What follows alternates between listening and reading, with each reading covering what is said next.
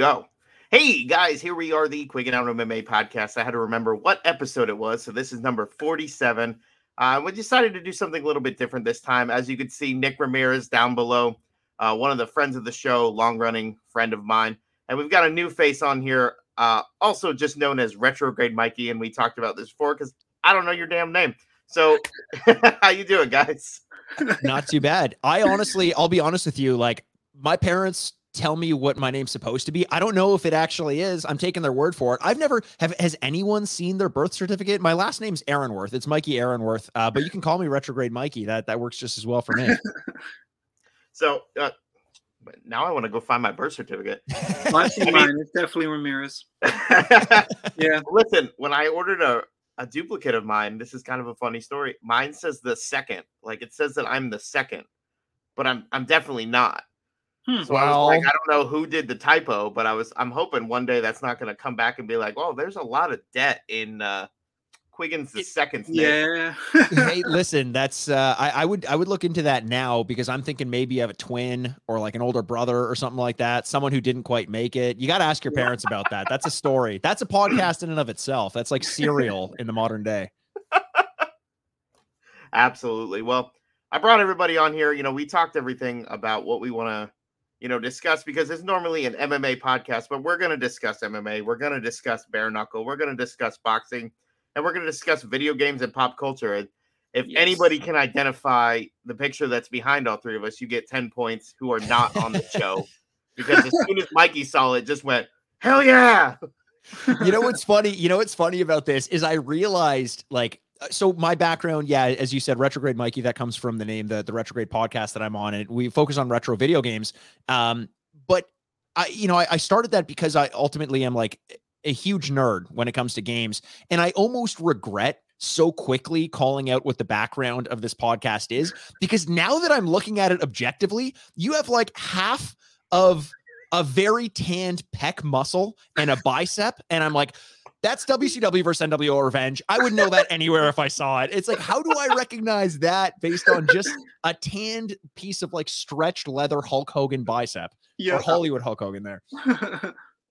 Listen, that I mean, you've got a. It sounds like you've got some demons demons of your own there. What you know that I always have. I always have. Yeah, and I, will exercise them, uh, whether it's on the the jujitsu mat, maybe in the boxing ring, maybe oh. in a oh. round of WCW versus NWO. Who knows?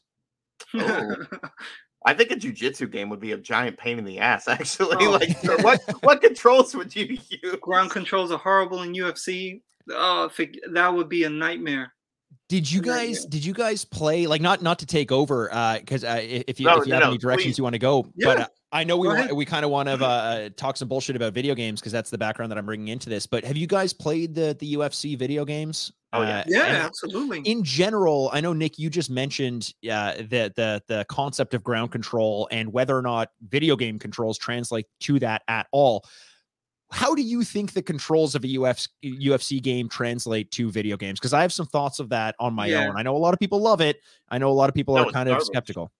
I I I like well the ground controls. I'd say EA MMA was very basic, and it kind of got it early on. Yeah, and then the UFC when THQ was making their games, mm-hmm. their best version of the ground game was when you had the ground and pound like get out. Yes. But then when they started doing that whole submission thing and they tried to be like EA MMA, it just didn't translate well. It was just chaos. Yeah. Everybody was stuck going back and forth, back and forth, back and forth, back. Yeah. And it was like, that was it. yeah. You got somebody on the ground and you're like, all right, well, I guess I'm uh, staying here. It's amazing how much of like a, a chess game those games have become and how complicated they've been. I've I, have i have never been able to get into it as seriously as some of the people who've gotten more competitive with the UFC Played games. Online, yeah. But I I had a I've kind of always avoided it because in my mind, like if if, if a game isn't translating one to one with what I'm expecting it to do, mm-hmm. um, I just I can't I just don't have the patience for it. My brother loves UFC and he got the the newest UFC game, UFC four, four. and he messaged me at like two in the morning one day.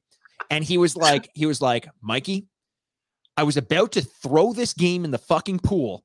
I ejected it. I was going to snap it in half. I thought maybe you'd want it, but I had nothing to do with this game. He's like, You play this. I played for two hours. I wasn't able to win a game, this and that. And I was like, Okay, that's pathetic, but still. Yeah, so he yeah. literally he bought the game. He spent uh, it's it's Canadian, so probably like $200 Canadian for this fucking game and then and then he gives it to me the next day and it just kind of sits on my shelf and now i'm too intimidated to play it. I love ufc i love video games but i've just never thought that the crossover's been there. Yeah yeah.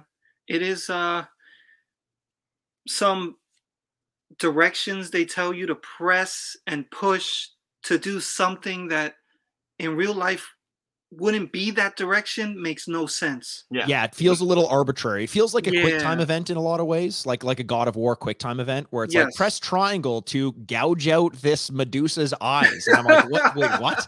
That's I've never pressed triangle in my life to do that. I've used my fist yep. for it. Yep. Now they expect all this stuff from me. It's uh is uh now now I know I know you, oh, there you go. Oh, okay. Yeah, Matt's got his Kratos figure there. His Kratos figure there. I'm, I've, I've been a huge fan of God of War for for quite a long time as well. Actually, I, that's, I that's still will argue with anybody that says that God of War does not belong in the top five ever. Are like, you are you talking uh, as a franchise or as the most recent game release? I would say the most recent game release, just because they changed the whole aspect of it. Like it wasn't just like, okay, button mash, do this, do that. Like yeah, and a cool uh, mythos. Yeah, exactly. So yeah. I think they did a really good, and I'm really looking forward to what they're doing with Ragnarok. And yeah, I'm glad they're not rushing it because everybody learned with Cyberpunk, you don't do that shit.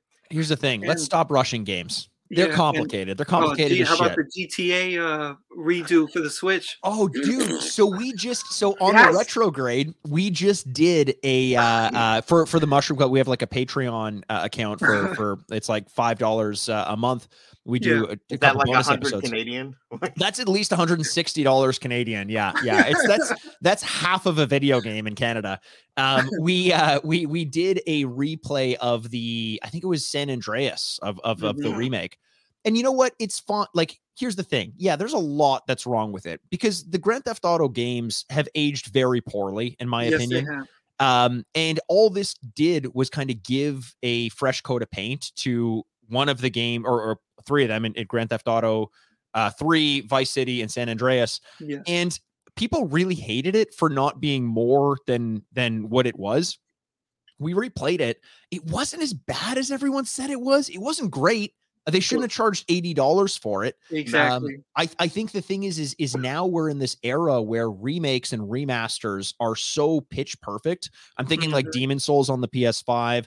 I'm thinking uh, uh, Tony Hawk Pro Skater 1 and 2, the remakes yes. that came out recently. Like a remake now has to actually add something to it. It's like when, yeah. when an artist uh, covers a song. It's like if you're not adding something to it, why are you covering it? Exactly. And Rockstar just came and re-released. They, they like put a little fresh coat of paint on yeah. it. It's fine if you've played the original games. It's just not not amazing. It's like man, it's like hey, look at this rain effect. What? Yes, is that? Yeah. But that's the thing. The lighting and the rain look great. Everything else looks fucking awful. So yep. like it doesn't. It doesn't. It just doesn't mesh. It doesn't mesh at all. I, I mean, I'm gonna argue with you there because I bought the remastered when it was on sale Mm. And it was three Vice City. I think it was three and Vice City. Yeah. And San Andreas. And, they're all they're all in there. Yeah. yeah. And I played the whole damn game to the end. I was like, and I would do stuff and I'd go, because as a kid, you did not appreciate that the same way that yeah. you do now. But oh, also yeah. you're driving and you go, this looks like shit. Yes. Yeah. but I loved I loved watching you and Andy play and you're like, oh, if you go down the street and you go to the right, then you go to the left, and then you break this window, there's a car in there that's really fast. Yeah, that's like, true. Yeah. we did like it's amazing the sense memory that comes out when you're replaying those games. That's that's what we do on the retrograde. If if your if your listeners aren't familiar, we we go back and play games that we played when we were kids. We rate and review them and uh, back when as we remember them, like as we were kids, and then we rate mm-hmm. and review them as they hold up in the modern day. And we did that with Grand Theft Auto Three. Um, and is it's I thought I remembered nothing about that game, and it turns out I remembered a ton. And it's funny, like in a similar way, uh, you and I, Matt, leading up to this recording, we're talking about you know a few things with with MMA, and and we we got talking about some of my memories with like Ariel Helwani and the MMA media and how they they're just so quick to to spoil something that's about to be released in a press release or something like that. And yeah. I had this like vague idea of what it was, and you're like, yes, that was UFC 199, or like like you said like the exact thing it was. It was like that's what your memory is. Mine is more with video games. I do have an affinity towards UFC, mixed martial arts, boxing in particular. Um, mm-hmm. um, and that's that. I'm I'm excited to talk about all that stuff today. Absolutely. well, it worked out because I'm it's Nick's birthday was UFC 199. So hey, there you go. I was yeah. like, that was listen, that was awesome. Being a member, you know, being someone who's been in the MMA media for over a decade, you see those things. You see somebody reach out and give you information. The information ends up being wrong after you release it. You know, it's a credibility thing. Um, Nick knows this story. I'll never say who it is, but I had I had somebody give me information who's no longer in the position that they were. And they were like, just don't put my name on this. And I was like, yeah, no problem. Well, it was breaking a fight. And I got it. I had interviewed one of the fighters and the other fighter I've been interviewing for years. So I put out this release about, you know, announcing the fight for the first time. I get a text 10 minutes later from one of the fighters. Hey, who told you? Oh. And so I looked at it and I was playing dumb and I was just like, I'm sorry, who's this? Because I was like, there's no way this is him. Yeah. I'm like, it's been years since we did an interview, and I'm pretty sure I did that interview at Nick's house, which is funny. So, uh-huh. so, um, I was like, "What are you talking?" He was like, "Come on, man, I know it's somebody in my camp," and I'm like, "Well, I can tell you it's not." Um, you know, but I, I can't tell you who it was. Come on, man. He's like, it's not like I'm gonna kick your ass or something. like, that's kind of what you do for a living. Yeah. Yeah. I was going to ask, is that like a, as an added pressure for someone in MMA media? Is there that added sense of like, these guys legitimately could kill me? Like, if I'm talking about someone in in the video game community, it's listen. I don't want to paint with too broad a brush, but like, it's rare that they're going to be able to do much about it apart from like code a version of me that they can beat up on their own. Like, like I, I am not worried about them finding me out, maybe doxing me or like hacking my bank account or something, but like not physically beating me up. Do you yeah. ever like? You must feel a little bit more intimidation in that, right?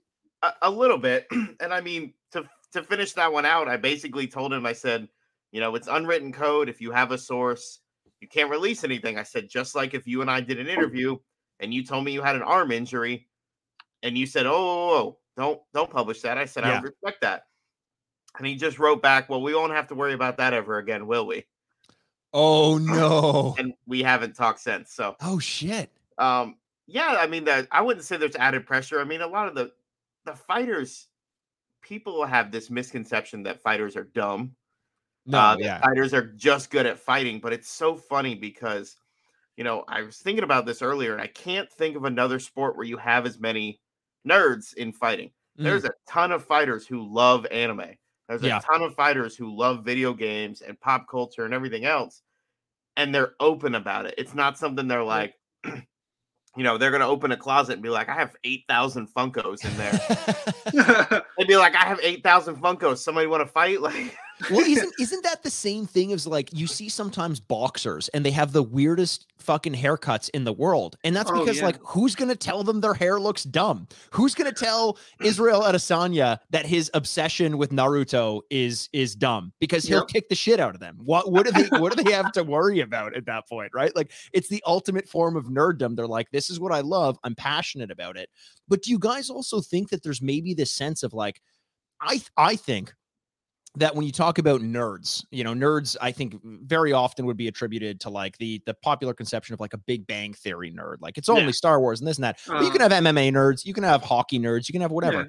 I think the concept of a nerd, the one thing we all have in common is that we're obsessive, bordering on obsessive compulsive, and I think that that if you're obsessive about something like MMA, to the point where you are great at it, you could also very easily find yourself obsessive about the things that a lot of other nerds are obsessed with, whether it's anime or or or video games or something like that. There's this there's this formula to these sorts of medias that I think attract people who who are obsessive personalities. So it makes sense that that that that Venn diagram is closer to a perfect circle, right? well, it, it makes you wonder if they started fighting because they had that obsession and mm. defend themselves. Right. right. Right. Yeah. There's no, I'm not letting another bully steal my lunch money because I talked about being a, a, a, a an earthbender or something like that. Like it's not an airbender. It's like it's not going to work. Like, yeah. So, yeah. Hey, it's like, it's like Ali. That guy stole my bike. Can you teach me? You know, to box. Yes. That was it. I uh, Ali is is I he had a documentary on on HBO that that came out. Uh, What's my name? I think or say my name. Some, some, the newest like one. Yes. Yeah. Yes. Yeah. Uh, I think it was two parts, and yep. fucking hell, the more. Sorry, can, I can swear on this, right? Yeah, I oh, heard. I heard. Yeah, yeah. yeah I mean, you yeah. already ruined that one. If we couldn't. Yeah. the whole show's just gonna be. Bleep, bleep, I was thinking because I listened, I listened to to your last episode with Sarah, and I was like, I'm pretty sure I heard, yeah, you, you guys, oh, yeah. you guys swearing. Um, this uh, guy did research. I not just research, it. dude. You you and I have been interacting yeah. with uh, with each other on on Twitter and all that stuff for a while. So I uh, I I always whenever I, I I take to someone's personality online, I like to listen. We were super small at some point as well, and a couple people gave us a shot, and and that's the only reason why we we ended up getting a decent following like it's nice. it's you do that right but yeah. no the the more with with ali what i was saying is the more i listen to this uh or the more i learn about him the more fascinated i am by him and you know you always yeah. have the argument of like you know ali versus tyson and that stuff i i'm kind of disinterested in it I'm more yeah. interested in the fact that like Ali as a human being and as a sportsman is just one of my favorite stories I can ever imagine. I love that guy like I love the fucking Beatles. He's prolific in that way. He, oh, he just stands shit. on his own. I'm just kidding. it's Ali was uh his his virtues. Mm-hmm. You know what he stood for, what he when he said, "I'm not, I'm not going to war because I never had a problem with that Viet Cong. They never called yeah. me, you know what." Um, and then they put him in jail, stripped him of the title, put him in jail, he did it. He came back, won again. You know, I mean, and the guy was like damn near unhittable. Yeah. Uh, and I'll relate. I'll just not to get away from Ali because I will come back to him. Yeah. Uh, feet, footwork mm-hmm. is one of the major components. Period in fighting. Yeah. Oh, if you don't sure. have that, you you you don't have anything. Mm-hmm. And uh, I would say, and I've always I've told Quiggins this plenty of times. Um, I know, I know. I got to go this way, that way. No, I just, we're, we're pointing at each other's. Yeah, yeah, yeah. The, it's like uh, the fucking Brady Bunch over here. yeah, yeah. it's a story. No, um, Dominick Cruz is probably the closest person that I've seen recently that has had footwork that mm. plays such a major role in his performance, in his striking, in his movement, in his evasive maneuvers and things like that. And uh, Ali was like just a master at that. And then to talk about Tyson real quick, Remember on Arsenio, on, on Arsenio Hall's show, they asked him, "Could you beat Tyson in your prime?" And he said, "Let's get serious." To you know, I'm paraphrasing. He was like, "No, he's the master. He's the legend. He's it. I yeah. would I would lose." And he he put he put it to rest. He said, "I would not beat that man." Yeah. I like that, although I do think that there's a propensity for the best of the best to often defer to the next best in saying like this happens all yes. the time. And like I'm a, I'm a big hockey fan, and like the Gordie Howe, the Wayne Gretzky, the the Bobby Orr, they oh, all yeah. say the other person. Um, yeah. but do they believe it? I think as a boxer, there's no way any boxer who's been considered the best actually thinks they would lose in that fight. I I, I it's oh, great oh, that they say that, but yeah. But see, the problem is too with boxing um, nowadays. Back then, there was one belt, one you know every mm-hmm. weight class. Right now, there's all these promoters, all these different yeah. you know sectors, so to speak. They all have money in it, and so it's not like the best fighting the best anymore. It's the best fighting eight or ten paper champions yes. or the okay fighting paper champ. That's why Teddy Atlas has pretty much like run himself off of TV because he was the only one yelling and screaming about it. Yeah. This is what's killing boxing. Exactly. We got people champions, you know, and blah blah. And he's so true. He's so right about it. Uh, and and I love boxing. Trust me, I have like seven of Ali's previous like documentaries on him. Yeah. Yep. And uh, I, I mean, eh, you know, uh, what do you call it? Um, all all the other greats like uh you know, uh, Manos de Piedra, you know, and and Sugar Ray Robinson yeah. and um, uh, the Four Kings documentary was fantastic as well. With, oh with... yes, yes. Spinks, you know, like yeah. I mean, it's ton. It's I could I could keep going on. Of course, um, you know the the Sugar Shane Robinson, um, Sugar Shane Mosley, Mosley, uh, Mosley, yeah. Um, I was like, we could we can call him Robinson. We'll just make up a new guy. Yeah. no, no, no, I'm thinking of uh, I'm thinking of the uh, tall heavyweight slash light heavyweight that like had like 200 some fights and then yeah, you know, never lost in so many so many well, years. I mean, yeah, Sugar Ray Robinson, I think I think yeah. would have been my my favorite. I think I I kind of argue best boxer of all time just because he's fighting like every fucking week and like traveling place to place to fight. It's in an era that we'll never have again. I get yep. that. But you mentioned Ali, and not to take over and make this all about boxing, but you mentioned when he he uh, avoided going to war and yep. he was stripped of his titles, and the only place he could fight was in Canada.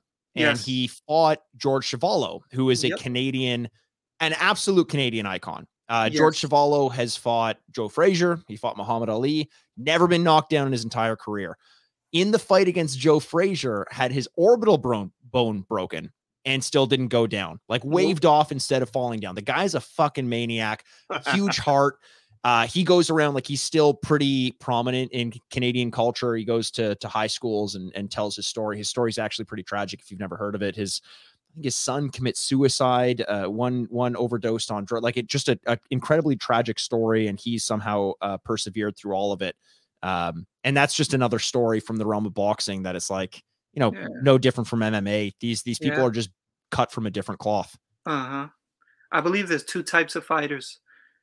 They either know they have the skill, or can, or can reach that skill level to, yep. to do great or to be great, or they're crazy and they like mm. fighting. That's Roberto Duran. I would say like Roberto Duran is just fucking crazy and likes fighting. I like that yes. guy, man. Yeah. When you can, when you can, when you have a story of you're a horse handler and you the horse hits you and you punch and knock punch it back. Out, that's crazy. it's fucking nuts, man. It's nuts. It's nuts. Now I know you guys. You guys have some history. Uh, I know you, Matt, have some history with with with fighting as well, right? Um, uh, did you? I, I know at least based on your profile picture, you you roll a little bit. You do some some jujitsu. Jujitsu, yeah. I years of watching fighting, and you're going, why isn't he just getting up? Why can't he just do this? Like, why isn't it working?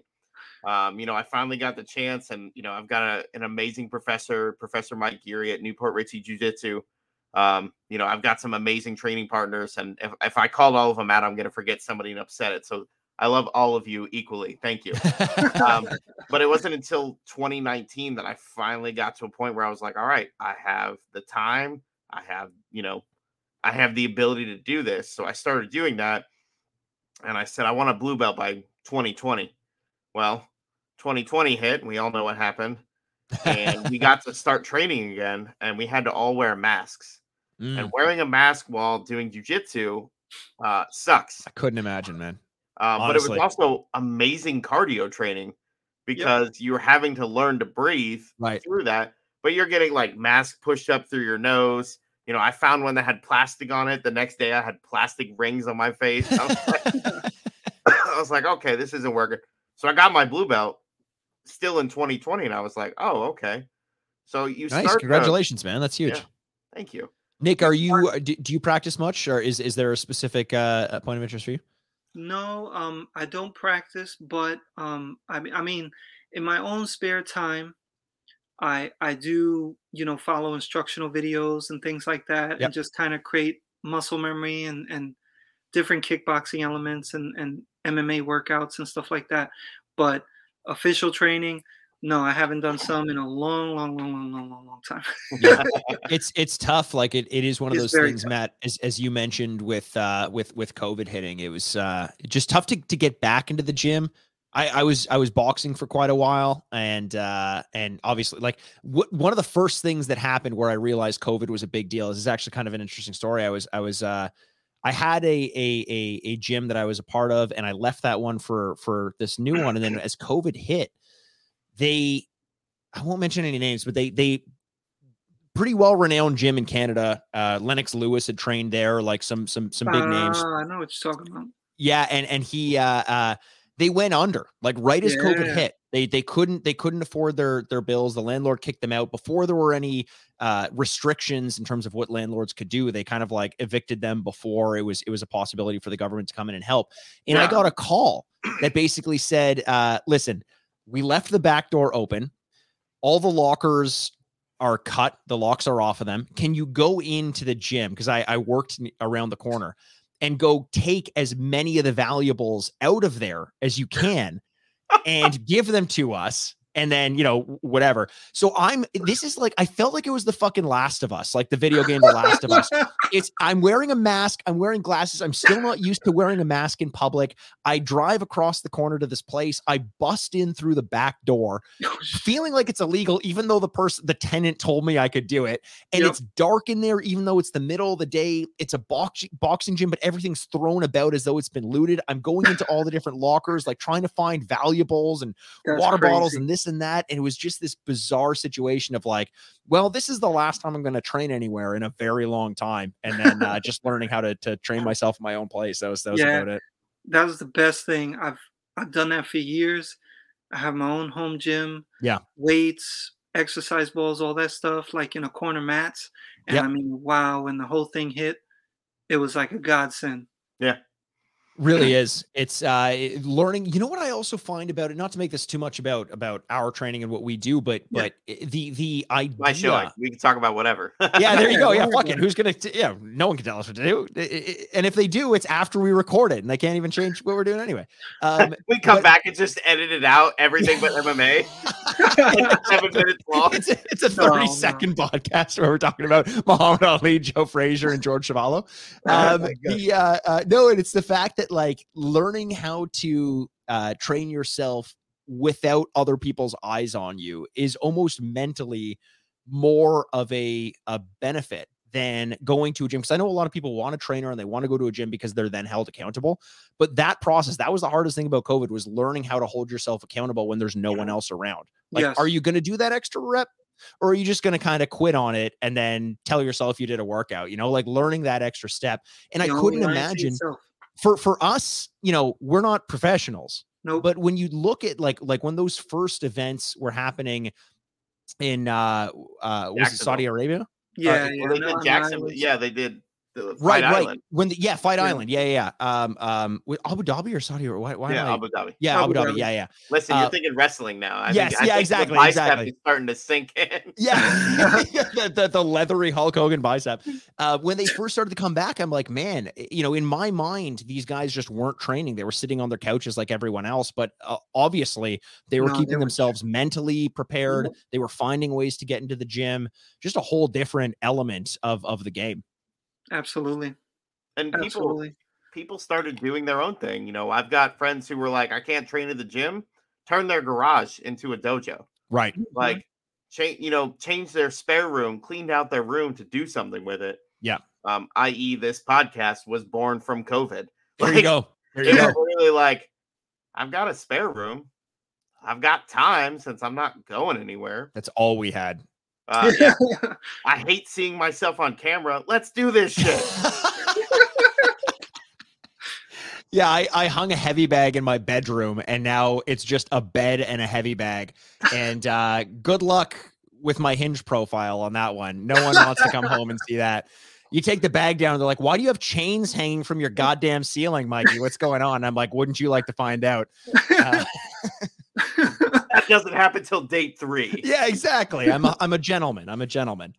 Date three comes, you hang the heavy bag, you just hand her a pair of gloves. All right, show me what you, show me what you got. Show me what you got. Um, so how did you guys get into uh to MMA? I, I'm sorry if I'm asking the questions, but I'm I'm curious no. about this, th- th- Listen, this with you guys. Yeah, I'm not gonna lie, it's more fun having you ask the question. Uh, I mean, you you could tell them Quiggins it was Pride FC. Yeah, I had a bunch of the DVDs, and I was like, bro, you got to check this out. You got to well, check you, this out. Hold up, let's back up a little bit here. So I had just gotten into MMA the year prior to us meeting, so 2008. Yep. And I had two roommates, and I they were watching they were watching fights, and I caught the Aldo Cub Swanson fight, mm. the WEC. Yep. And I caught the Faber and Mike Brown fight, and I was like, I'm not a violent person. I was like, but that's pretty entertaining. Hell yeah. And then I started working at Best Buy where Nick worked, and we met. And like, I remember, I think I helped you move, and you're like, "Oh, you like yes. fights? Let's watch this." And we watched like six hours at a time. oh, it was great. The ego was, retention knockout. Oh my god! On uh, the Brazilian dude. Uh, oh yeah. Oh, Orion, oh, oh, I forgot his last name. But like, he knocks him on the corner turnbuckle and like hits him three more times before he even hits the ground. Oh, so good. It was a different era. oh really yeah, well, they, you know the the Japanese mafia being involved in that, yeah. and then allowing everyone to roid up. They're like, okay, yeah, yeah, exactly. And then saying, uh, all right, roiding is cheating. Everybody do it. Yeah. yeah. we'll allow it. You guys get, like it was it was a crazy era too. Like I love the purity of when this first started. Purity is a weird word yes. to use given it's people punching each other's brains in, but it's the whole idea of like what is going to work. People were like the boxer's gonna win every time. Like I'm talking like UFC one era where it's just yeah. mixed martial arts. One guy in there with one fucking uh, uh oh, boxing glove, glove on. God damn. That like there are stories. i I know you guys are familiar with it, but if any of the listeners haven't heard like the oral history of uh, UFC one, it mm-hmm. is yeah. What what a goddamn story that what is. It, it also the recollection of UFC one gives me my favorite Rampage Jackson quote of all time. Yeah because he goes, one boxing glove. What you gonna do with one boxing glove? And I was like, it's like, a great I'm question. not trying to be offensive, but man, when he says, "Oh yeah," this oh. book talks a lot about that. Nick's holding up the uh the the Shamrock, Shamrock. book, Ken Shamrock book there. Yeah. yeah. Oh hell yeah. That looks like an interesting read, man. That does. And apparently, oh, you you guys both have it. And, I, and Michael Jesus Christ, do I need to pull a book right here? Here, look, I got I got a little black journal I can hold in front of there. I've got some notes in whoa, there. Whoa, whoa, Yeah. to anybody not watching, Mikey just showed us some crazy stuff. Yeah, it's some crazy stuff. I, uh, I have heard though that the reason he wore a boxing glove wasn't because he for strategy. It was because he had like a legit boxing fight a couple weeks later, and he couldn't risk breaking one of his fingers. Yep. I wouldn't be surprised. Yeah. There's there's so many cool stories about UFC one. Um, the pay per view ran over, so it was shut off before people got to right. see the main event. Yeah. Um, Gerard Gordeau biting Royce Gracie's ear in one oh, of the yeah, that was crazy. So that when Hoist Gracie submits him and he's tapping, he doesn't let go. and you see him tapping and he's tapping faster and faster and faster. And Royce is just like, no. No, this is payback, baby. this is I love year. that. And that's even Shamrock. You know, Shamrock was like, I'm gonna beat this guy, no problem and and now next thing you know, he's like, "What what just happened?" And he starts like he taps. Yes. They separate him, and he tries to keep fighting. And Royce looks at him and goes, "Like, it's, what are you doing?" He wasn't uh-huh. in his head. It's a crazy, it's a crazy image that is. I mean, I just like you know the the the onset of of Brazilian Jiu Jitsu and how important it was. But I always I always think about that. Like, what do you guys think in terms of the way strategy is going in the UFC? Mm-hmm. Uh, for a while, leg kicks were inconsequential. For example, Yes. Um, you know, for a while, Brazilian Jiu Jitsu was just one of the things that you needed. Now you cannot fight in the UFC if you don't at least have a defense against Brazilian Jiu Jitsu. Now Absolutely. you cannot fight in the UFC unless you have a defense against leg kicks. Otherwise, you're going to get chewed up. Yeah. Yep what what strategies are there that we haven't envisioned yet? Like, you know what I mean? Like, uh, I always yeah. wonder Some 10 years from now how different the sport is going to be when people realize these other strategies. Because it really was two or three years ago, maybe a little bit more, that leg kicks became the defining thing in a in a fight that is going to uh, uh, spend so much time with with two people standing up, yeah. right? Yep. Well, and I think became, go ahead. I think what happened is at the beginning it was you were really good at one aspect. Right. Yep. Then you got people as the the UFC has progressed and has MMA has progressed because I don't want to just limit it to the UFC. Then you had people who were good at a few things and kind of good at some other things. Then you have people who are great at everything. Right. Yeah. And now we're at the stage where it's like, okay, you're great at everything. You need to be amazing at something else yes. over again. Yes. So when mm-hmm. Jose Aldo would throw leg kicks, that hurt me. yeah. yeah. Like it was I it was was it the Faber fight? One of those fights, his leg was destroyed. Yeah. It was the Faber fight, yeah. Absolutely. like, God. He showed pictures after it. He was sitting in his chair, his lounger or something. They were all. He was in the hospital. He was in the hospital for that one. Yeah. And I remember when the leg kicks first started becoming a big thing, you'd see someone chopping away at it and think that every time someone threw the leg kick that it wasn't a big deal because it's like, oh, his mm-hmm. legs are whatever. And then you'd see them get carried out of the octagon after the fight. And everyone yeah, right. would be like, why are they getting carried? Oh, this, this, this pussy. Like, what's going on? Not realizing that that now is the thing that just debilitates you over the course yeah. of a fight. And I constantly, when I'm watching that, I'm like, man, it wasn't three, four years ago that we didn't know that was a strategy. Mm-hmm. So perceive like I can imagine three or four years from now, something else is gonna. Is it like the fucking pinky tap? Someone's just gonna grab a pinky and wrench it the oh, other yeah. way. Like, is that I mean, what it's gonna be? I don't know. Right now, it's those those oblique kicks. Yeah, like oh, yeah. That just destroy your leg. And to, to talk knee. about the the leg kick and walking off on a stretcher, one of one of the fr- I say friends of the show, uh, Ian McCall, when he fought Dominick Cruz way back when, Dominick broke Ian's leg, and Ian was still fighting on it. Yep. And it wasn't until he sat down in between rounds that he went, "Ow!" Oh yeah, like, whoosh, like yeah, not good. So that adrenaline's just pumping, and I think you're right. What is going to be the next thing? And I don't, I don't think there's going to be a singular one. I'm still firmly convinced, and I know I'm going to get a lot of shit for this, um, that people who fought Jon Jones did not use leg kicks enough. I no, agree with you. Pencil thin legs. I agree with you. Yeah.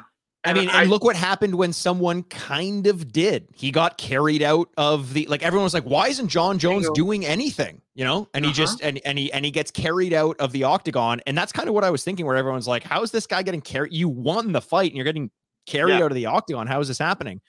Let's let's see someone who's better at that. And now here's the thing you know, Jon Jones, I think everyone he's almost like the Floyd Mayweather of of fighting, not not because of his credentials, but because everyone kind of likes him, but also wants to see him lose because he's not a great guy. Yeah, um, but I, I think also that was I think that was McGregor, and then everybody saw oh, him yeah. lose a bunch, and they went, okay. Yeah, McGregor, man. I mean, he's that's that's a whole other story. I mean, he's yep. uh, what what where does he go from here? What do you guys see his next fight being? Uh, the alleyway. Yeah. Do you think is there a Diaz fight in his future? I, would be okay seeing seeing that. Probably. Yeah, probably. He just he just calls out whatever he wants and when when when Dana gives it to him sooner well, or later if it's gonna put asses. So how do you how do you reconcile this though? Because I agree with you. you I I want him to go away. I want him to go away, but I'm the first one to fucking line up to spend no, my money I refuse to, to. watch I'm like, him fight. He's on the card, whatever. But my whole thing is combat sport, boxing, everything. Yeah. It's supposed to be the number one contender versus the person yes. with the title. Yeah, period. I agree. This whole jumping the ladder because you run your mouth and you know, oh, you know, bend his girl over and take her in the, you know, know this guy's father series. is, is that type of mouth, that type of stupidity that's ruining the sport, unfortunately. I agree. Um, I, that's why know, I love like like Kamaru Usman is is my favorite active yes, fighter right now. Absolutely. And and here's the thing that baffles me about him. Eh, you Everybody know, one of well, but it, it I mean, hates him, but but and, and then you wonder why. Why do people hate him? People hate him because they think he's boring, right? Oh well, too like, bad. But yeah, but here's the thing. He he was he was quote unquote boring in the way Georges St. Pierre was boring in the sense that he was a great wrestler. He could slow yep. down the fight and win on points, and he was okay with that. Well, what baffles me about him right now is something that Georges St. Pierre never did, except maybe in the Bisping fight. But is now oh, Usman yeah. Usman is saying, I will take the the what you're saying the other fighter's strength is I'm going to mm. take that and I'm going to yeah. beat them at that. He yep. he had no business taking a second fight with Masvidal and nope. throwing with him. Why would you do that? Masvidal no. could potentially knock anyone he fights out. Mm-hmm. And Usman is like, I'm going to get everyone's respect, not by talking shit, but by beating everyone at their own game. And that's what I love about him. Yes. GSP actually did the same thing because when it came to Koscheck, they were like, oh, right. who's right. going to be the better wrestler? Yeah. And GSP stood with him. Yes. You know, when it came to who's going to be the better striker, you know, or the ground game with, you know, Jake Shields, like GSP oh, yeah. was still taking him down and going, okay. You know, yeah. GSP between until the the Bisping fight when he came back and won the middleweight title, he hadn't finished anybody since UFC 94. Yeah. And that was when he fought BJ Penn and his corner threw in the towel. Right. Right. Yeah. So people want finishing. We all want violence. And I think to segue into, you know, we could segue into anything from there, but I think that's why Deontay Wilder became popular. Ooh. I I think that's why. thank you for going into this. I could talk for hours on this. But for me, so being friends with Nick, like we'll talk, he'll tell me stuff about boxing. You know, when we had Burt Watson on the show, Oh yeah. Burt used to be Joe Frazier's manager. Yeah. And he told us that Joe Frazier, so he told us this crazy story about Yes. his his like niece's wedding, and there was a limo service, and they went out and he rolled down the window and he said, My nephew came in and goes, The guy in the limo looks like Joe Frazier. And he was like, Yeah, whatever. He goes, and I walked out He was there and it was. Joe Frazier. Yep. And we're like, Well, you got to explain this. He goes, Well, Joe Frazier owned a, a limo service. And the guy that was supposed to do this job called out. So he just got in and did the no job. way. Yeah. And I'm like, this is crazy. That's You know, amazing. So well, people people forget with Joe Frazier, like he, you know, after he after he beat Ali, he kind Yeah. of, you know, almost without doing it as extreme as Marvin Hagler did it, like kind of stepped away from boxing a little bit. Like He he he became a rock star in the way that like Rocky became a rock star in uh what was it before he got his ass kicked by Mr. T. I don't remember which one that oh was. God. like but he kind of did like he- yeah yeah yeah he sort of stepped away and and was never the same sort of he like did what he needed to do and stepped away marvin hagler never even thought about coming back he stepped away and, and never came back but uh but frazier did that and then just became a business person like just just wanted to make money wanted to make music wanted to uh uh, uh exist on his own apart from the boxing ring it was impressive Which is Well, smart. and that Yeah. to me is the smartest thing to do. Yeah. Because MMA really is the only sport without a contingency plan. yes Like you you be the champion, you you win all these fights, that's cool. Once you're not the champion, once you're not fighting anymore, you better open up a fucking gym yeah, you better open up a gym, or you're like Khabib and you start, you know, buy that promotion or buy into that promotion. But then I feel like we went backwards because the main events, you know, Tyrone Spong and Bigfoot Silva, and we're bringing Rashad out of retirement. i And I know have man the utmost respect for Rashad, but I don't want to see him get knocked out again, man. No. It's it was the same thing. I remember watching uh, Chuck Liddell and Tito Ortiz, and it, like even back when when Chuck Liddell gave his like his press uh, uh uh showing of like he was he was hitting the pads, and I was like, this guy, this is. It looks like it's his first year throwing punches. Like I know he's got a bad back and everything, but I was like, this isn't Well, good. that was and that was sti- Holyfield. Like that Oh was. Yes. man, forget Oh my Yeah. god. It's Well- just it's it's bad. Uh, you don't you don't want Yeah. to see that. These guys are legends. Just let them go out. But if they don't have any way to make money and make a, a living off of like people think like yeah, you maybe you make a million dollar payday off of a off of a fight, whatever it is. That's not enough to last you the rest of your life, No. especially when you're spending money as though you just made a million dollar payday. You have to pay all the, you know, the manager, Yep. the the gyms that you trained at, the people, the people you called in to train with. It's a lot Yeah. of money that gets out of their Yeah. pocket the second they make it. Exactly. Yeah, you Um, talk about those those fifty thousand dollar bonuses. You know, I've had fighters been like, okay, so after all that, I made twenty five hundred dollars, Uh-huh.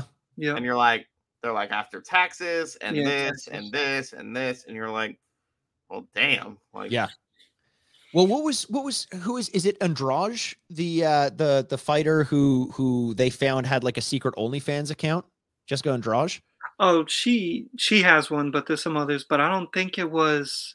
I don't think it was a secret though. She kind of she kind of yeah, put it out kind there. of put it out there, like, Oh, yeah. hey, But wasn't wasn't the reason for it that she just didn't make enough money as a UFC fighter, like she had to supplement, or was this? I I could be wrong. I I I I, I thought it was that I she did. wouldn't. I wouldn't Yeah. doubt it.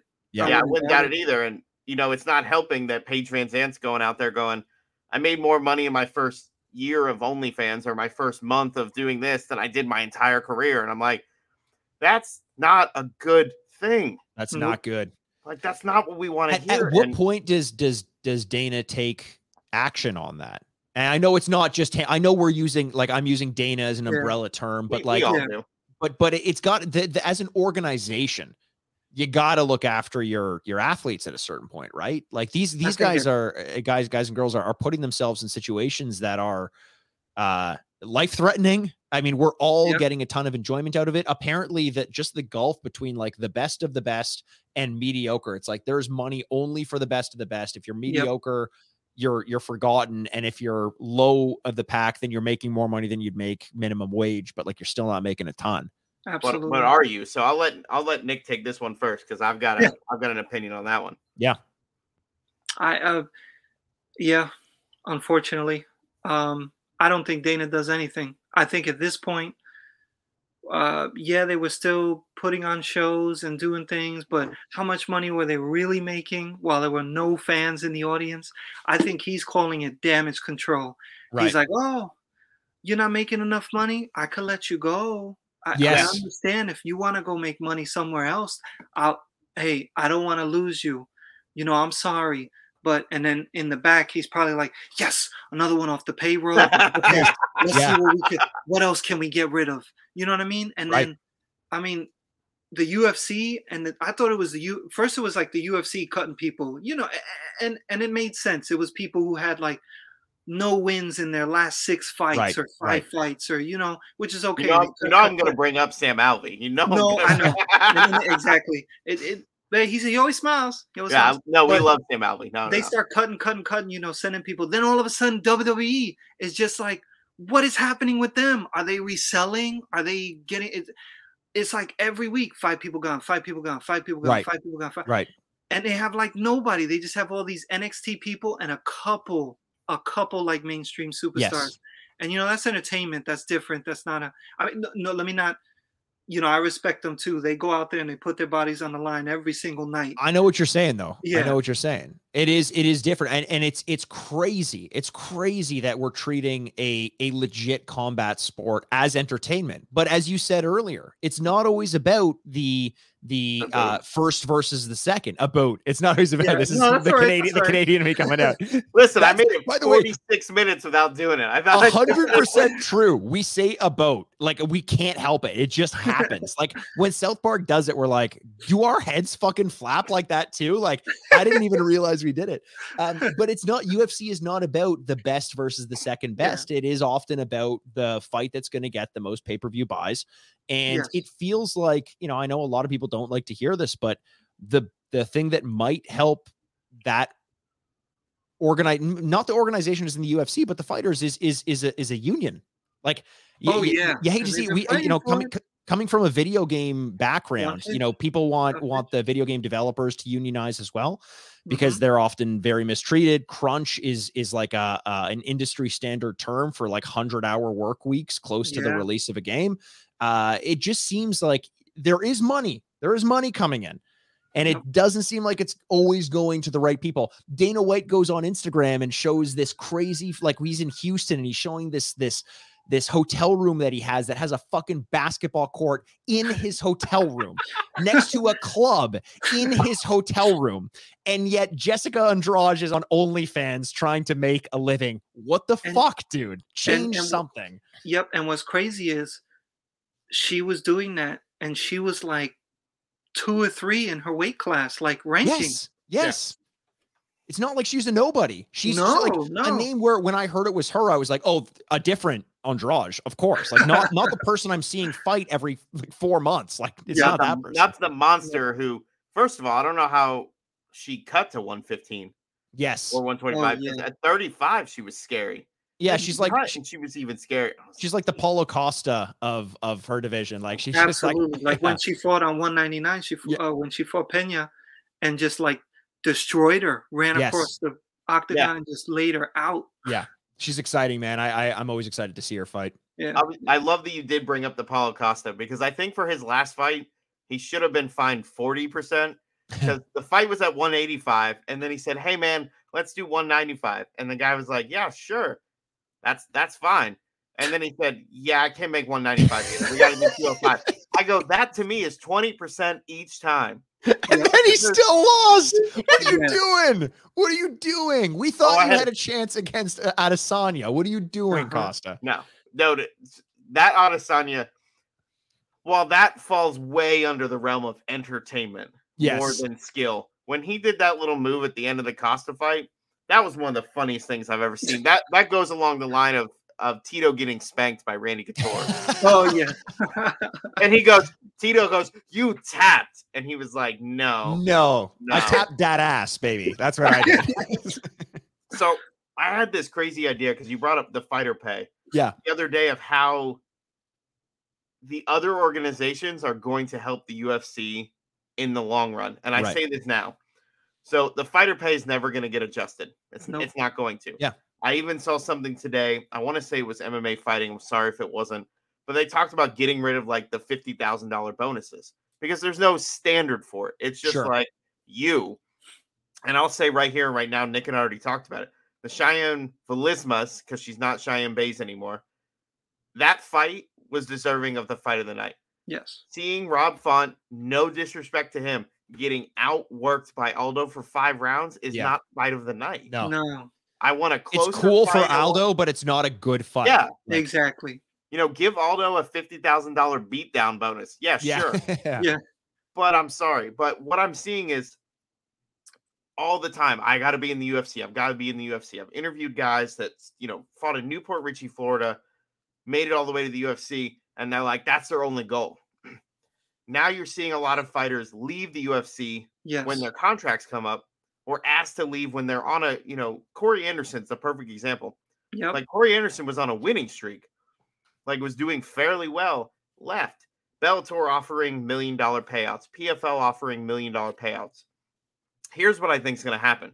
We're going to see a lot more fighters go through those organizations. Yep. We're going to see a lot more fighters get those those bigger payouts because even not winning the finals, like there are fighters who told me they fought four times for PFL and made more than eight UFC fights. Well, can Yeah. I can I use this is this is kind of a I'd say inside baseball, but it's it's hockey. It's kind of a nerdy example, but Oh, uh, by you the way, guys, the uh, Lightning won. Just, I, yeah, the lightning. I know, Matt. You've got you've got a uh, a lightning poster in your in your background there. Uh, uh, Nick, I'm not sure if you're much of a, a hockey fan yourself. I see a lot of I memorabilia. do, Yeah. do, I watch. So around the time that you know, just before Wayne Gretzky was entering the league, um, Mhm. the the WHA was was was trying to become the the league that would challenge the NHL, right? Oh, the yeah. NHL as the big league. The Mhm. WHA is a fucking footnote. It is it's nothing compared to what the NHL is now. But Mhm. what they did was they looked at the way that young players were being paid in the NHL and And- they offered contracts that were Yep. lucrative compared to that. We're talking about the NHL knowing that they're the only game in town.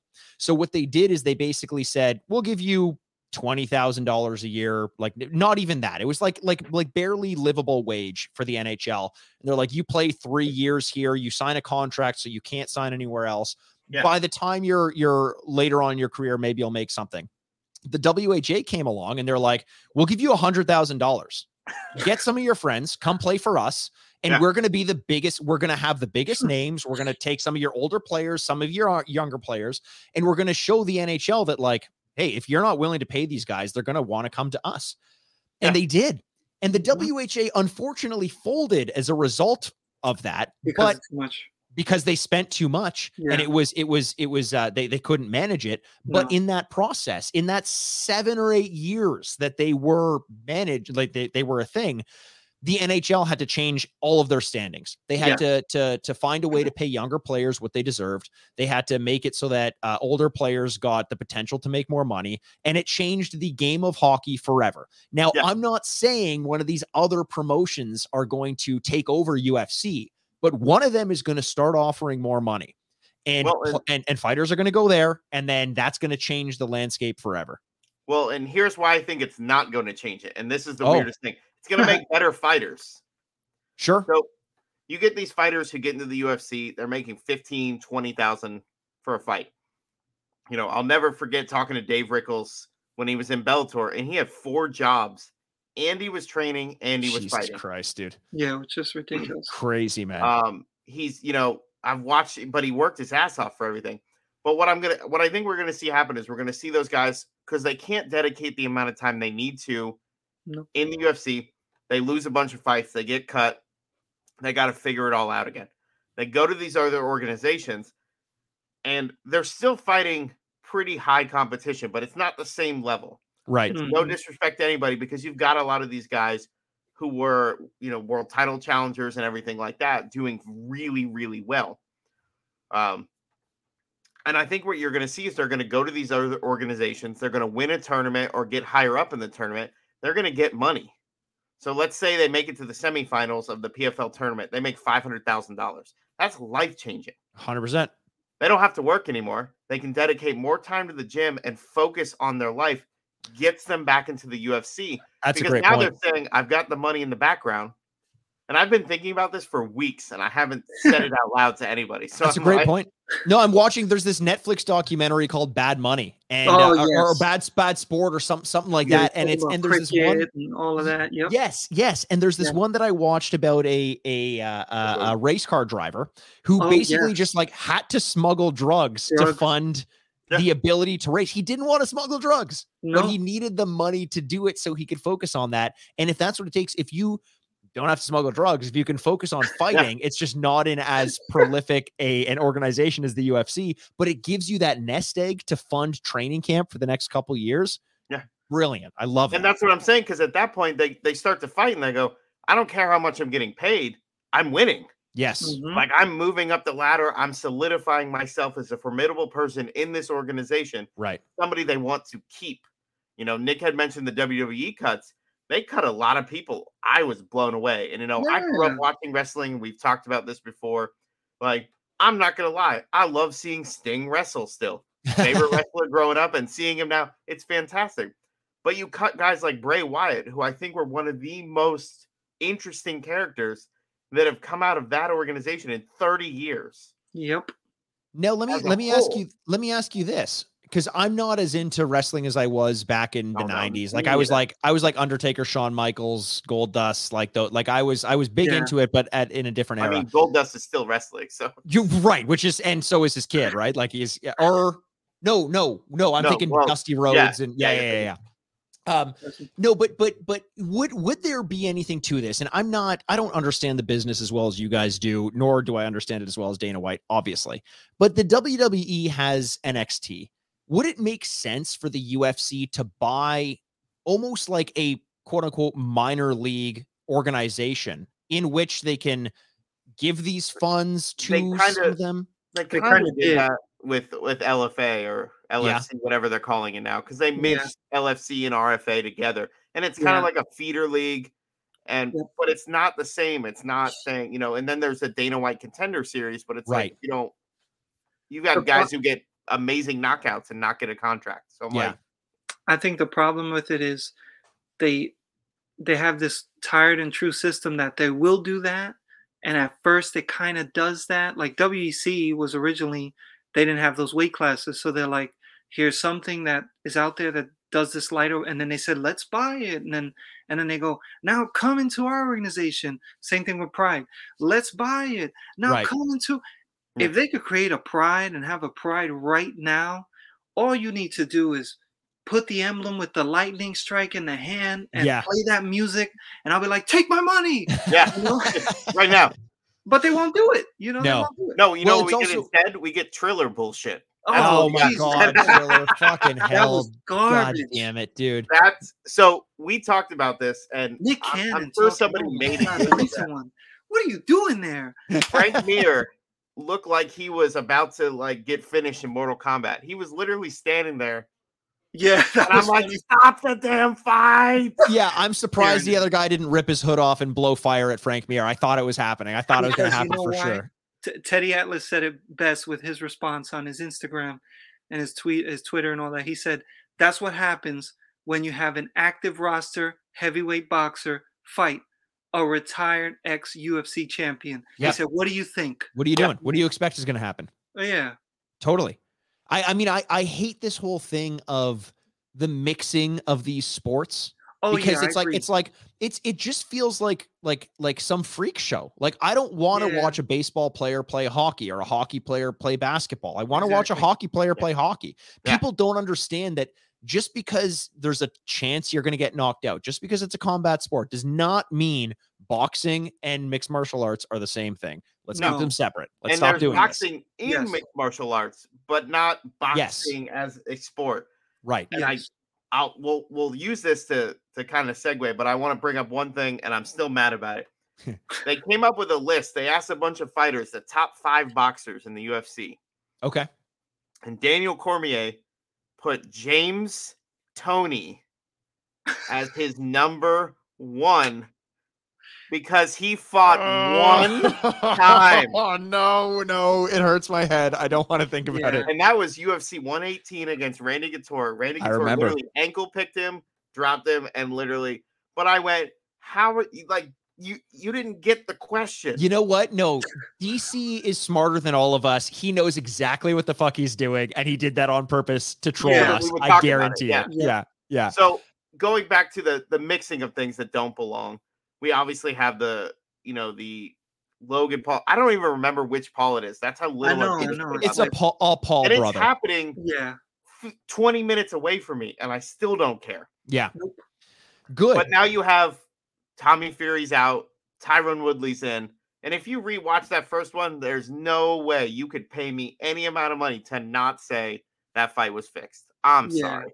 It was I here's the thing is like fixed. I don't I, I just don't know that not I think there's an element of not, I think maybe not fixed was the right word, like but but like you know the no knockout clause. That that's that's it. Yeah, yeah. I don't like that. It, then it's not a fight. Let's use the Mayweather and Logan exactly. Paul fight as an example. Exactly. Like you, you're so, you are so stupid. You are so fucking stupid if you think Floyd Mayweather couldn't knock out Logan Paul. You yeah, are yeah. so stupid you don't know what you're talking about. Yep. And the fact that he let he he held Logan Paul up for the whole fight, and that's fine. It's okay. Like we get it, but don't pretend that Logan Paul had a, a chance in that at all. The thing about Tyron Woodley no. in this fight against Jake Paul is like, as much as I hate to admit it, Jake Paul is not an awful boxer. He's not as good as as most amateur boxers, but yeah. he's not an awful boxer. Tyron Woodley is smaller than him and is a UFC fighter. And the re- the the second I knew he wasn't going to win that fight is when he came out in the first one. And I hate that I watched this, and I hate that I have an opinion on it, but I do. I, I watched the Triller fights. I'm not even going to lie. Like, I, I so did I. I hated it. I needed to watch the circus because you have to. We were watching. It's not the circus. Like, that's the freak show. That's yeah. the freak show, not the circus. But it was when Tyron Woodley came out and threw some crazy overhand oh, right oh, yeah. to open the fight, and I'm like, oh right i forgot he's not a boxer he doesn't yep. understand what boxing is and no. that's what we keep getting there there was where i work there was a guy who's about shorter uh about five five seven or so he said he fought in rfa before it folded and he was their light heavyweight champion at a time and he transitioned to boxing this is kind of cool because i was i was like oh let me hear this let me hear this he said um, the thing he learned was number one, this is all you can use in that boxing ring yes. besides your movement yes. and your cardio, your conditioning. He said there's a big effing difference in a minute between the rounds versus the 30 seconds. Yes. And those three minute rounds, they are going full blast all three minutes. Right. He said his cardio is much better now than it's ever been, even with all the MMA training he had, which was like to the wall, 20, you know, like going, going, going. He, he, he was like, it's hard to describe, but it's different. And that's crazy because I like so I I box. I've never done MMA, but I watch UFC and I see five minute rounds, and I'm like, these guys are fucking worse. maniacs. I yeah. imagine it has to be worse. Yep. But you're saying that he's saying that boxing is is is more difficult, yeah, eh? Was wow. so hard for him.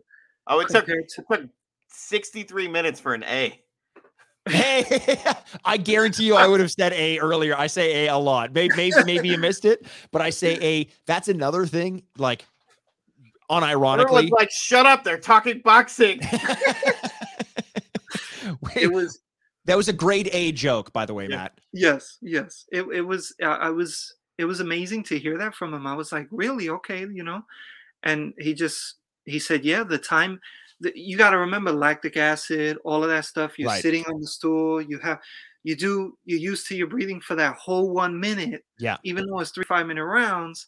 Right. Versus 30 seconds. And like that's you know, when you're an MMA fighter, you first get into the boxing ring, you're like, oh, okay, here's the minute.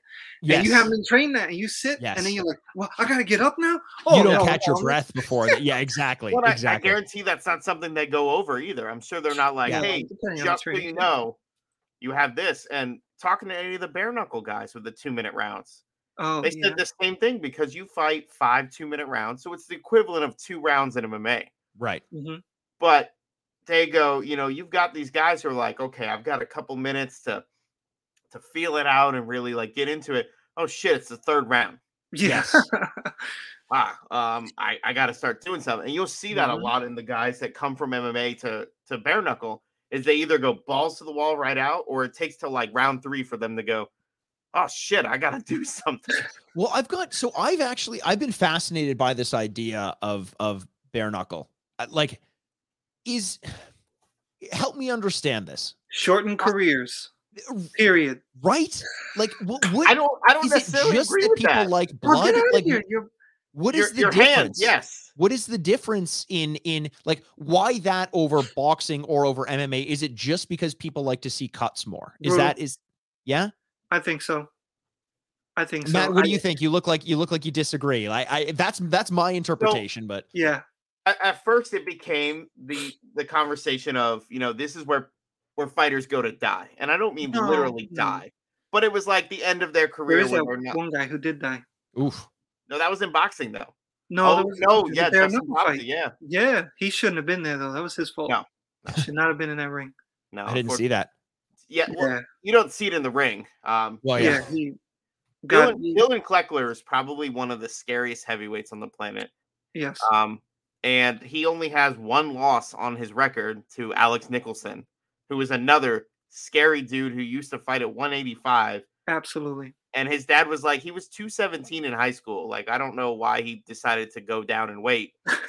um, you know, and has fought at all three weight classes. So middleweight, light Yeah. heavyweight, and heavyweight. And he was the only one who beat Cleckler, but Cleckler is a monster. hmm The dude's almost 40 and he just moves like he's 25. Huh. So You know what? Let's let's and watch any of his island fights. let's have So- him fight Jake Paul. Like Oh, Yes. what do you I'd guys do? that. No knockout clause. That's the thing is like is like you know that that's what I hate so much about those fights is it's so clearly like It's Ben Askren. Ben Askren. Like yeah, Mm-hmm. of course No. Ben everyone knows Ben Askren doesn't know how to throw a punch. Why are you fighting him? You're boxing, where the Yeah. only thing you do is throw punches. Why are you fighting Ben Askren? It just it's you know let's throw Max Holloway in there. You want to you want to you want to you want to box against a UFC C fighter. Let's see how you do against Max Holloway. Yeah, while he punches you and talks to the commentators. Yeah, exactly. you like that dodging and Exactly. yeah, you know, that was crazy. That was fucking. I love. I love Well, watching his fights so much, man. Yeah, because Max is somebody who's entertaining, who's skilled, and doesn't have to talk shit for you to Yep. like to watch him fight. Yes. He's you know, Max loses when Max lost to Dustin Poirier. Max went, he was a better man. Yeah, That's Love it. it.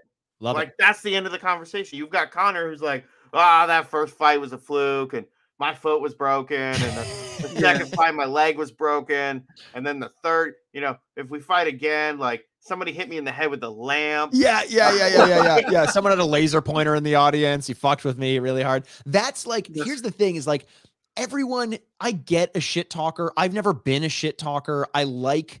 Uh, I like watching the shit. Like, there's that that heel and babyface mentality. I get it. I don't need it in the UFC. I get a lot of people do, but when you see the shit talker like Conor McGregor, who is unflappable when it came to talking shit, yeah, sitting down in the corner of the octagon, yelling at Poirier as he's leaving the octagon, like, your wife slid in me DMs, and like Yeah. no one's paying attention. It looks like Team is Rocket's blasting off again. Everybody. Which- Everybody's been saying that. Yeah. It's it's it's just it's just this fucking I like it looks it's pathetic. It's it's it's the same It way, like I said, like Team Rocket when they're getting when they just lost and they're like, we'll get you again. Like, yeah. like it's just like, dude, give it up. You lost, man. Wait a minute. Wait a minute. Did you just pull that Pokemon reference? Oh, I will only ever reference Pokemon. That is that is The my same- go-to. The same three girls always do uh, Ash's voice. They all Yeah. sound alike. They Yeah. all do. They all do. It- Yeah. like I better at it than I'd be. So mm, again, what did I say about him knowing the most random? I love it. I love it. Listen, what you say about your first Pokemon is is is who you are. I love that video. You did. you picked Pikachu. Yeah, good for you. Get out. Get, Get out. of here. Pikachu's Brock, worthless Brock in the video games. Yeah, Brock hitting on all the women. yeah, Brock Brock's getting canceled tomorrow. Like, oh yes, yes. Brock, they'd be like, "Hey, Brock, come over here." There's a, a man with some handcuffs who'd like to speak with you.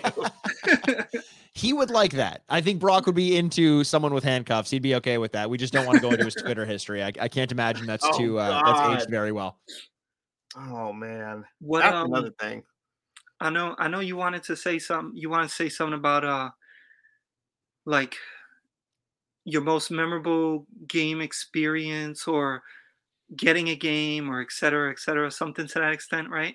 Oh hell yeah! No, I'll, I'll, I'll say this. I'll say this. I, I, mean, I could talk anything about games and gaming memories for forever, but uh, what what I will say that I think is is potentially very surprising for for people listening. Like I, I wouldn't consider myself a, a casual fan of boxing or UFC. I'd consider myself a little bit more, not quite where you guys are, but but it is my favorite thing to boxing is my favorite sport. It's what I watch mm-hmm. the most. UFC comes in a close second. But I wasn't always this way. What got me into boxing was UFC or was was Fight Night Round Three on oh, the Xbox 360. what a fucking game, dude! What a fucking game! That's, yes, I remember that game. They had a demo that came out before it yep. before it released, and you were Roy Jones Jr. and Bernard Hopkins, oh, two yeah. guys who yeah. I was roughly familiar with. But through that game, I learned who I learned how good Roy Jones was. I mm-hmm. learned of Bernard Hopkins' legacy. I watched all their fights. I learned who Micky Ward and Arturo Gatti was. I watched oh, all their yeah, fights. I learned who a, a at that point in time who a, a young Manny Pacquiao was. Oh yes. I I could not get enough of that game. I loved yep. it so much. And that's what got me into the lore of boxing in general. It made it accessible, it made it fun, it made it a little bit easier to understand, even though to this day I don't fully understand the Philly shell defense. I would love to I be know, able to do it better. But I think it's just being able to to react quick it's it's Wherever, it's interesting. My my my coach because I I've got a I've got a uh, uh, kind of like a, a, a tight I've got I've got a tight shoulder. So my my coach at one point was teaching me how to use more of like yeah. the, the, Mayweather like kind more like a Philly shell. I get the premise of it. It's yep, still when I'm looking at it, I don't understand what you're defending. Like it, none of it really makes any sense to no, me. But no. but that was when I first saw that I was like, this is unbeatable. You can't beat the Philly shell defense, and I, I learned that from the game allows you to counter pretty much. I don't know. Great, great for counters. Yeah, yeah, yeah, yeah. I'm, I'm just gonna bring up hockey in this moment. I still don't know why icing goes. icing is subjective in hockey. Icing is subjective in hockey. It wasn't always. I mean, in fact, it like it's more subjective now than it's ever been. Yeah. But at a time, it wasn't, and uh, everyone was just breaking ankles on on the boards, and we're like, we got to fucking do something about this. Icing is one of those rules in in sports that that I think in the grand scheme of things delegitimizes hockey. Yeah. Uh, on a on a wide scale because people are like, I don't understand why I can't throw the puck there sometimes, but sometimes yeah. I can. Like if I just, stand here, yes, it's okay, but not here. Not here. But not here. But sometimes if I if I send it here and someone's not fast enough, then it's not icing. Like, wait, yeah, what? what? How does this work? Yeah, I touched it first. I got there. Listen, um, it's football. It's fair catch. No, no, exactly, no, exactly. There's a little bit of subjectivity. I'm good with it. Please mm-hmm. don't hit me. Shoot. I love that you brought up Fight Night because I knew Nick was going to light up with that. Oh, oh man, yeah. what a game! That sold me on the Xbox. That's why I brought an Xbox, the 360. Yeah, uh, I I love that game. The only weird thing about it was that magical space in between that you couldn't get close enough. Remember when you would, and it was like this ghost distance that you yeah. just, that's as far as, it'd be like this ultimate dance where people this weird kind of just like moving yeah. up and like yeah, everyone's like way faster than they, yeah. It's funny. It's, funny. it's uh there apparently there's a a new fight night. I think it's round five or whatever it is that's in or whatever they're gonna call it that's in, in production works. right now that I am just fucking amped about, man. I I it's amazing we haven't had one I mean, it's it's simultaneously amazing that we haven't had one given the past successes of boxing games, and yeah. uh, amazing that we are getting one given how impossible it is uh, yep. to figure out the licensing. Like I, have worked, as I mentioned, in sports marketing. Licensing is a is a oh, headache. Oh, yep. In in in the the NHL, we've got the the Players Association and the NHL, the Hall of Fame, because they go back uh, in, in time to get some some some of the older players. That's it. Yeah. You get that, you're good. I mean, uh, yeah. In in in boxing, you need to get it's like the it's like PGA games, like golf games. You need to get the agreements of like each of the individual people. There is no players union. There's no players agreement. Uh, it's just it's just whoever you can get. Like yeah. I, I was gonna say something, but I don't know how terrible it's gonna sound. So I'll say all, all, I was gonna mention was what is it, the 2010 Blackhawks that are, we're dealing with all that stuff right now. Dude, the Blackhawks, man, that's uh that is a you know, we, I, I've on another one of my podcasts. It's a sports marketing podcast, and we have some some journalists on and some. Wait, some do you people. do sports marketing? Like I, I, I didn't know. yeah, yeah, yeah, yeah, yeah. Yeah, no, I, I don't know how many more times I need to mention it, but uh, I do it. Yeah, yeah. But that's my other podcast, and we uh, and uh, uh, we we've spoken to some people who have been involved, like as journalists and stuff, and and they're like, that situation, man, you don't want to, you don't want to touch that with a ten foot yeah. ten foot pole. It's it's a mess. You don't want to touch that with someone else's ten foot pole. That's true too. That's like, true too. It got ugly, so. Well, guys, I don't want to keep you too long. It's getting a little bit late, but I mean, we could probably talk all night, which means Mikey, you have to be back on the show, dude. Um, whenever you guys want, I, I love talking about this like, stuff. This was this was great, and just for the split second, because I went through all the work to find it, I'm just gonna change the background of that. Oh my god, is this? Am I looking at Marvel versus Capcom? Is that what I'm seeing here? Yes, but the first one, X Men versus Street Fighter. Oh, X Men yeah. versus Street Fighter, because I see yeah. Gambit on the left and I see I Ryu. Say, you see the most yep. important X Men. Yes, Gambit. Like, Gambit is my favorite X Men. 100. percent He is. He's the best. I'll tell you what. Two two quick stories. Um, X Men versus Street Fighter. How I got it because the only real way to get it was the Sega Saturn with the RAM cart. Yes, so you can oh, Saturn, never have freezing or slowdown. Um, I traded in my Super Nintendo and Teenage Mutant Ninja Turtles uh, Turtles in Time. Yeah. For that game. Ooh. That's how bad I wanted that game. I know. I know. It wasn't a good. I was very young. Yeah. Wasn't a smart move at that time. And then with WCW NWO Revenge, when I went to buy it, everyone was sold out. So I was like going all over the city looking, looking, looking, looking, and finally found a place that had like two copies and paid $65 for it at that time, right when it came out that was like the best feeling I had Dude, when buying a video game. When you found them, that was great. I mean, it wasn't always the time when games were that hard to find. Sometimes they were, sometimes they weren't. Then you could reserve a game. Nowadays, yeah. like it is a year out of the release of the PS5 and the Xbox Series X, and it's still impossible to find. Yep. Let's figure this shit out, game it, companies. Let's figure this shit out. I feel like an asshole because I've got one, but I got I've, I've got a PS5. Way. I've got a PS5, but I, I on principle said I won't buy a Series X until I can walk into a store and yes. grab one. Uh, yes. um, but I really want one because Halo's coming out. It may be out by the time this episode comes out. So yeah, uh, god damn, it comes out tomorrow. comes out, yeah, yeah. this week.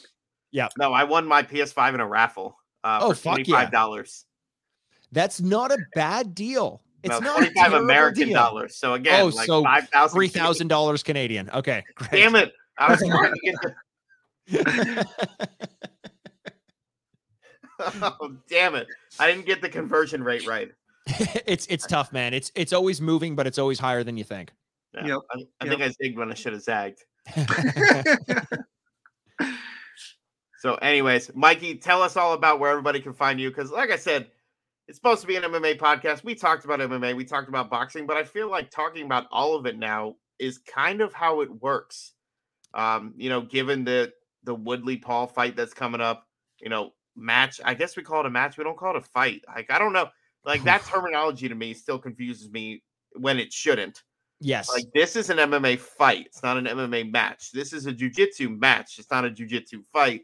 And then it's boxing. You're like, these two guys are gonna hug each other for yeah, rounds. I, I agree. I think I think the lines have gotten so blurred and it's just gotten more and more that way. You know, it used to be it was weird when a musician acted in a movie or a stand-up comedian acted on a TV show. Now it's not weird when a fucking TikTok star wraps up his hands against a UFC fighter, and that's just the world Crazy. that we're living in. Yeah. Um, or I guess a Vine star, like even even back in the day. Oh God, did you just bring up Vine? Dude, Vine was my oh, shit. Vine man. was my. That's actually where Logan Paul, I think, got his first start. So uh-huh. you know, uh-huh. it dates back to that. But where people can find me, I'm over on Twitter at retrograde Mikey. Uh, uh, you can find me there. I've got a few podcasts. One is about the TV show Jackass. One is a sports marketing podcast called The Sign Off, a framework podcast. And there's uh one of my favorite ones to record is the Retrograde podcast. It's a video game podcast, as I've, I've talked about earlier. Find me on Twitter at Retrograde Mikey, and you'll find links to, to everything that I have. And I, I thank you guys for having me on. Um, not many you. people would give a, a guy with a video game podcast a chance to talk about UFC. Uh, and boxing, but I appreciate it. I love talking about this stuff as well.